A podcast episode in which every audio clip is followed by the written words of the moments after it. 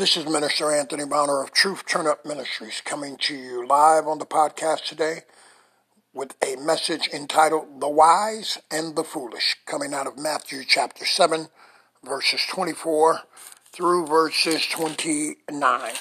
This is the end of Jesus' teaching of the Beatitudes, better known as the Sermon on the Mount. And it is a very profound teaching because we both know that there are wise people in the world and there are foolish people in the world. And sadly, we consider some who are wise simply those who have education, and we label those who lack education foolish or even, even some other terms that we shall not speak of in this broadcast. But then we also know that foolishness is not biblically uh, equated to education or intellect or IQ. Foolishness is uh, equated to a lack of knowledge concerning spiritual things and a lack of the fear of God.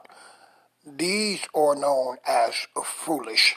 So we want to look at this teaching, and we also know that uh, God tells us in the Bible that He's hidden these things, these secret things, these these things of power, these things of wisdom from the wise and the prudent, those who receive their teaching only from the institutions of men and from other men, and have not surrendered themselves to receive these teachings from the Holy Spirit, this impartation, that they may have a wisdom, but it is only a worldly wisdom which can do nothing with a spiritual enemy. All oh, that is powerful. Your worldly wisdom can do nothing with a spiritual enemy who is wiser than you because he's outlived you since the beginning of the time. Your enemy once walked in heaven. Your enemy goes in and out before the Lord, as we see in the book of Job when the sons of men came before the Lord and Job came accusing men. He said, going, the Lord asked Job, From whence comest thou? And Job said, From going to and fro throughout the earth, seeking whom I may devour. He goes to and fro throughout the earth, seeking victims victims that think they are wise because they earn great amounts of revenue or they live in great houses or drive great cars or they have great titles. And he walks right past the foolish, those who are in Christ Jesus, because he cannot touch them. Though they may outwardly look like they're losing, inwardly they're winning. And at an appointed time, just like a seed that's planted in the ground, their blessings shall spring forth. Why? Because it, is the divine principle that if you lose your life for his sake, you shall find it. But if you save your life, he says you're going to lose it. That is simply a principle that if you deny his teachings, that you are going to be in for a ride that you're not prepared for, and you can have on a seat belt, a helmet, all kind of pads. You still are going to encounter a crash that none of that will save you from. Amen. So we know from these teachings, which we're about to get into, that the wise and the foolish build, both build. But it's a matter of how they build and which materials they use to build. This is the key component. How do you build? Who's your contractor? And which material are they using? So in verse 24, Matthew chapter 7, verse 24, it says, Therefore, whosoever heareth these sayings of mine and doeth them, I will liken him unto a wise man which builded his house upon a rock. Whosoever doeth, first of all, you got to hear these things. We know that faith cometh by hearing and hearing by the word of God. People are hearing all kind of other things in the world, in the news, from actors, from politicians, from anybody who has a mouth to speak right now. People are speaking. There are many voices right now. But a lot of what they're saying are teaching you to build on the wrong foundation, to use the wrong material, which is going to get the wrong result. Jesus says, Whosoever heareth these sayings of mine and doeth them, actually putting them to use, practicing them, making them practical and visible in their lives, I will liken him unto a wise man which built his house upon a rock. We know that rock is a solid foundation. Rock is a foundation that has been here since the beginning of time that comes forth from God. There are rocks that are solid and impenetrable and unbreakable, especially by the human hand or just a small hammer. You'd have to have huge, huge machines. And even some of those machines, when they're building roads and they have to go through mountains, doesn't take days. It takes years to get through some of those uh, rocks and mountains that God has brought forth into the earth. Verse 25 says, And the rain descended, and the floods came, and the winds blew, and beat upon that house, and it fell not, for it was founded upon the rock. You see, we're looking at all of the circumstances, conditions, and chaos and confusion that can happen in one's life, which is symbolized by this rain and the floods and the winds that blew. You know, these are the trials and tribulations that shall come upon a man in his life, whether he is saved or unsaved, whether he's a believer or a non believer. You're going to have trials and tribulations in this life. But depending on whose sayings you've heard and whose sayings you do, will determine whether or not your house, which is your life, survives or whether it falls. And here it says, it fell not, for it was founded upon the rock. So all of these trials and tribulations served a purpose to strengthen and to build up and to give witness to the fact that God is God and He's sovereign, He's all powerful, but they cannot destroy you, they can simply develop you. In verse 26, and everyone that heareth these sayings of mine and doeth them not shall be likened unto a foolish man which built his house upon the sand. The foolish man hears the same thing that the wise man heard or hears. He hears the gospel. He hears the message of deliverance, the message of salvation, the message of safety, the message of prosperity, the message of protection. But to him, they're foolishness. He leans upon his own understanding.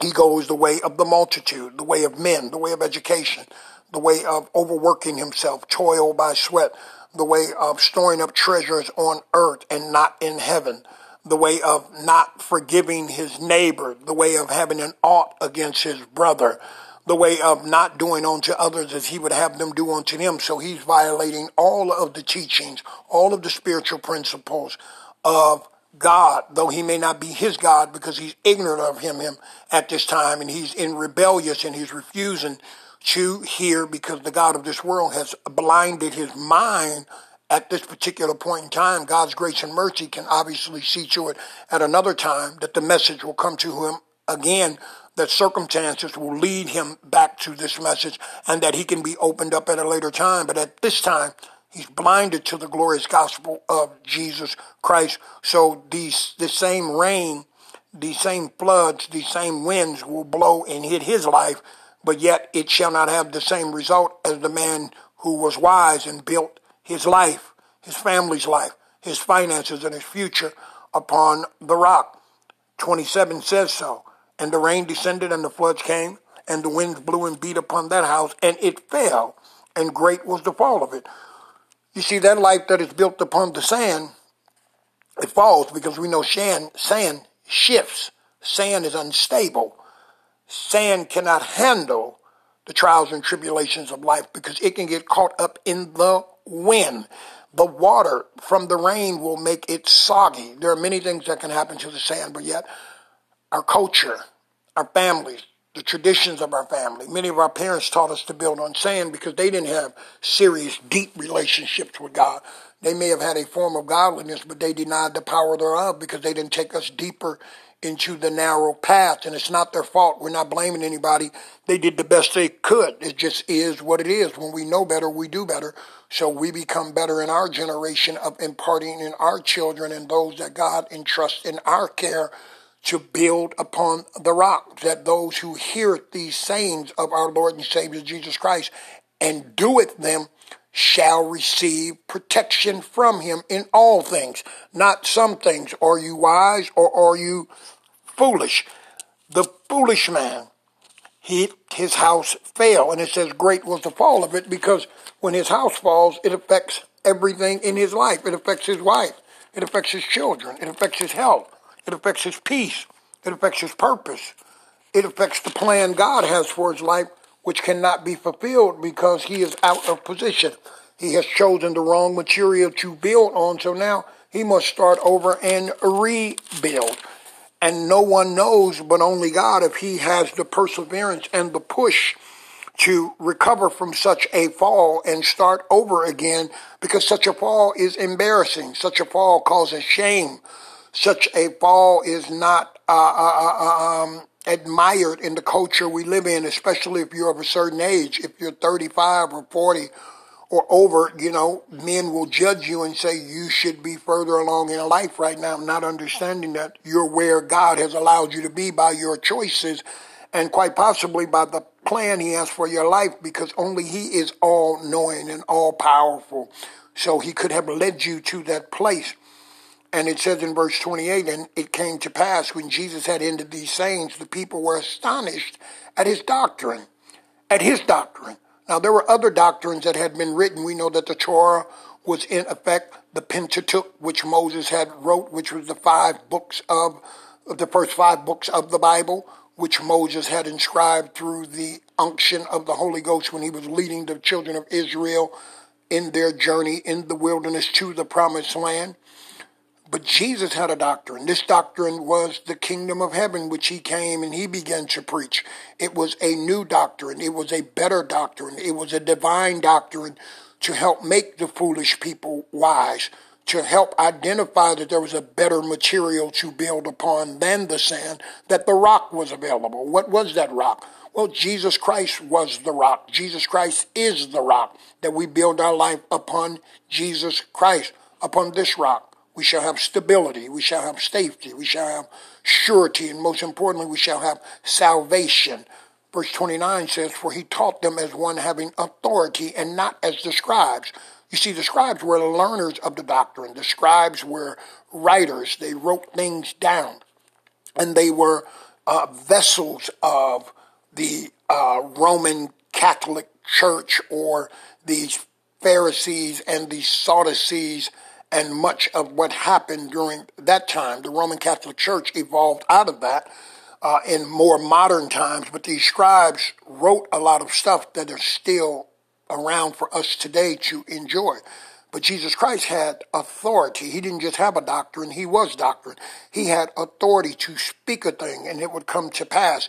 He had authority to identify a thing so that those who could not see could see it through their spiritual eyes. Jesus Christ was the way, is the way, the truth, and the life. And he put all that forth for you and I that we may choose this day whether we will be the wise or the foolish, whether we will build upon the rock or the sand, whether we will simply hear his teachings or we will do them. And believe me, our choices shall be made manifest as they're being made manifest today in this time that we're living in through many. They have no peace. They walk and live in fear. They waver in doubt. They look not toward the hills from which cometh their help, for my help cometh from the Lord. All of these things are written for our empowerment, for our encouragement, and for our equipping to be able to live a successful and a dominant life in this life, not just a life that barely gets by and through. I was put here to rule, to reign, to overcome. And so are all those who are the children of our Father who reigns in heaven. For the heavens are his throne, the earth is his footstool, and Jerusalem is the city of the Holy King. Hallelujah. May the Lord bless the hearers who become doers of his word so that his glory can be made manifest in and through their lives in Jesus' name. Will you be a wise builder or a foolish builder in your generation? Amen.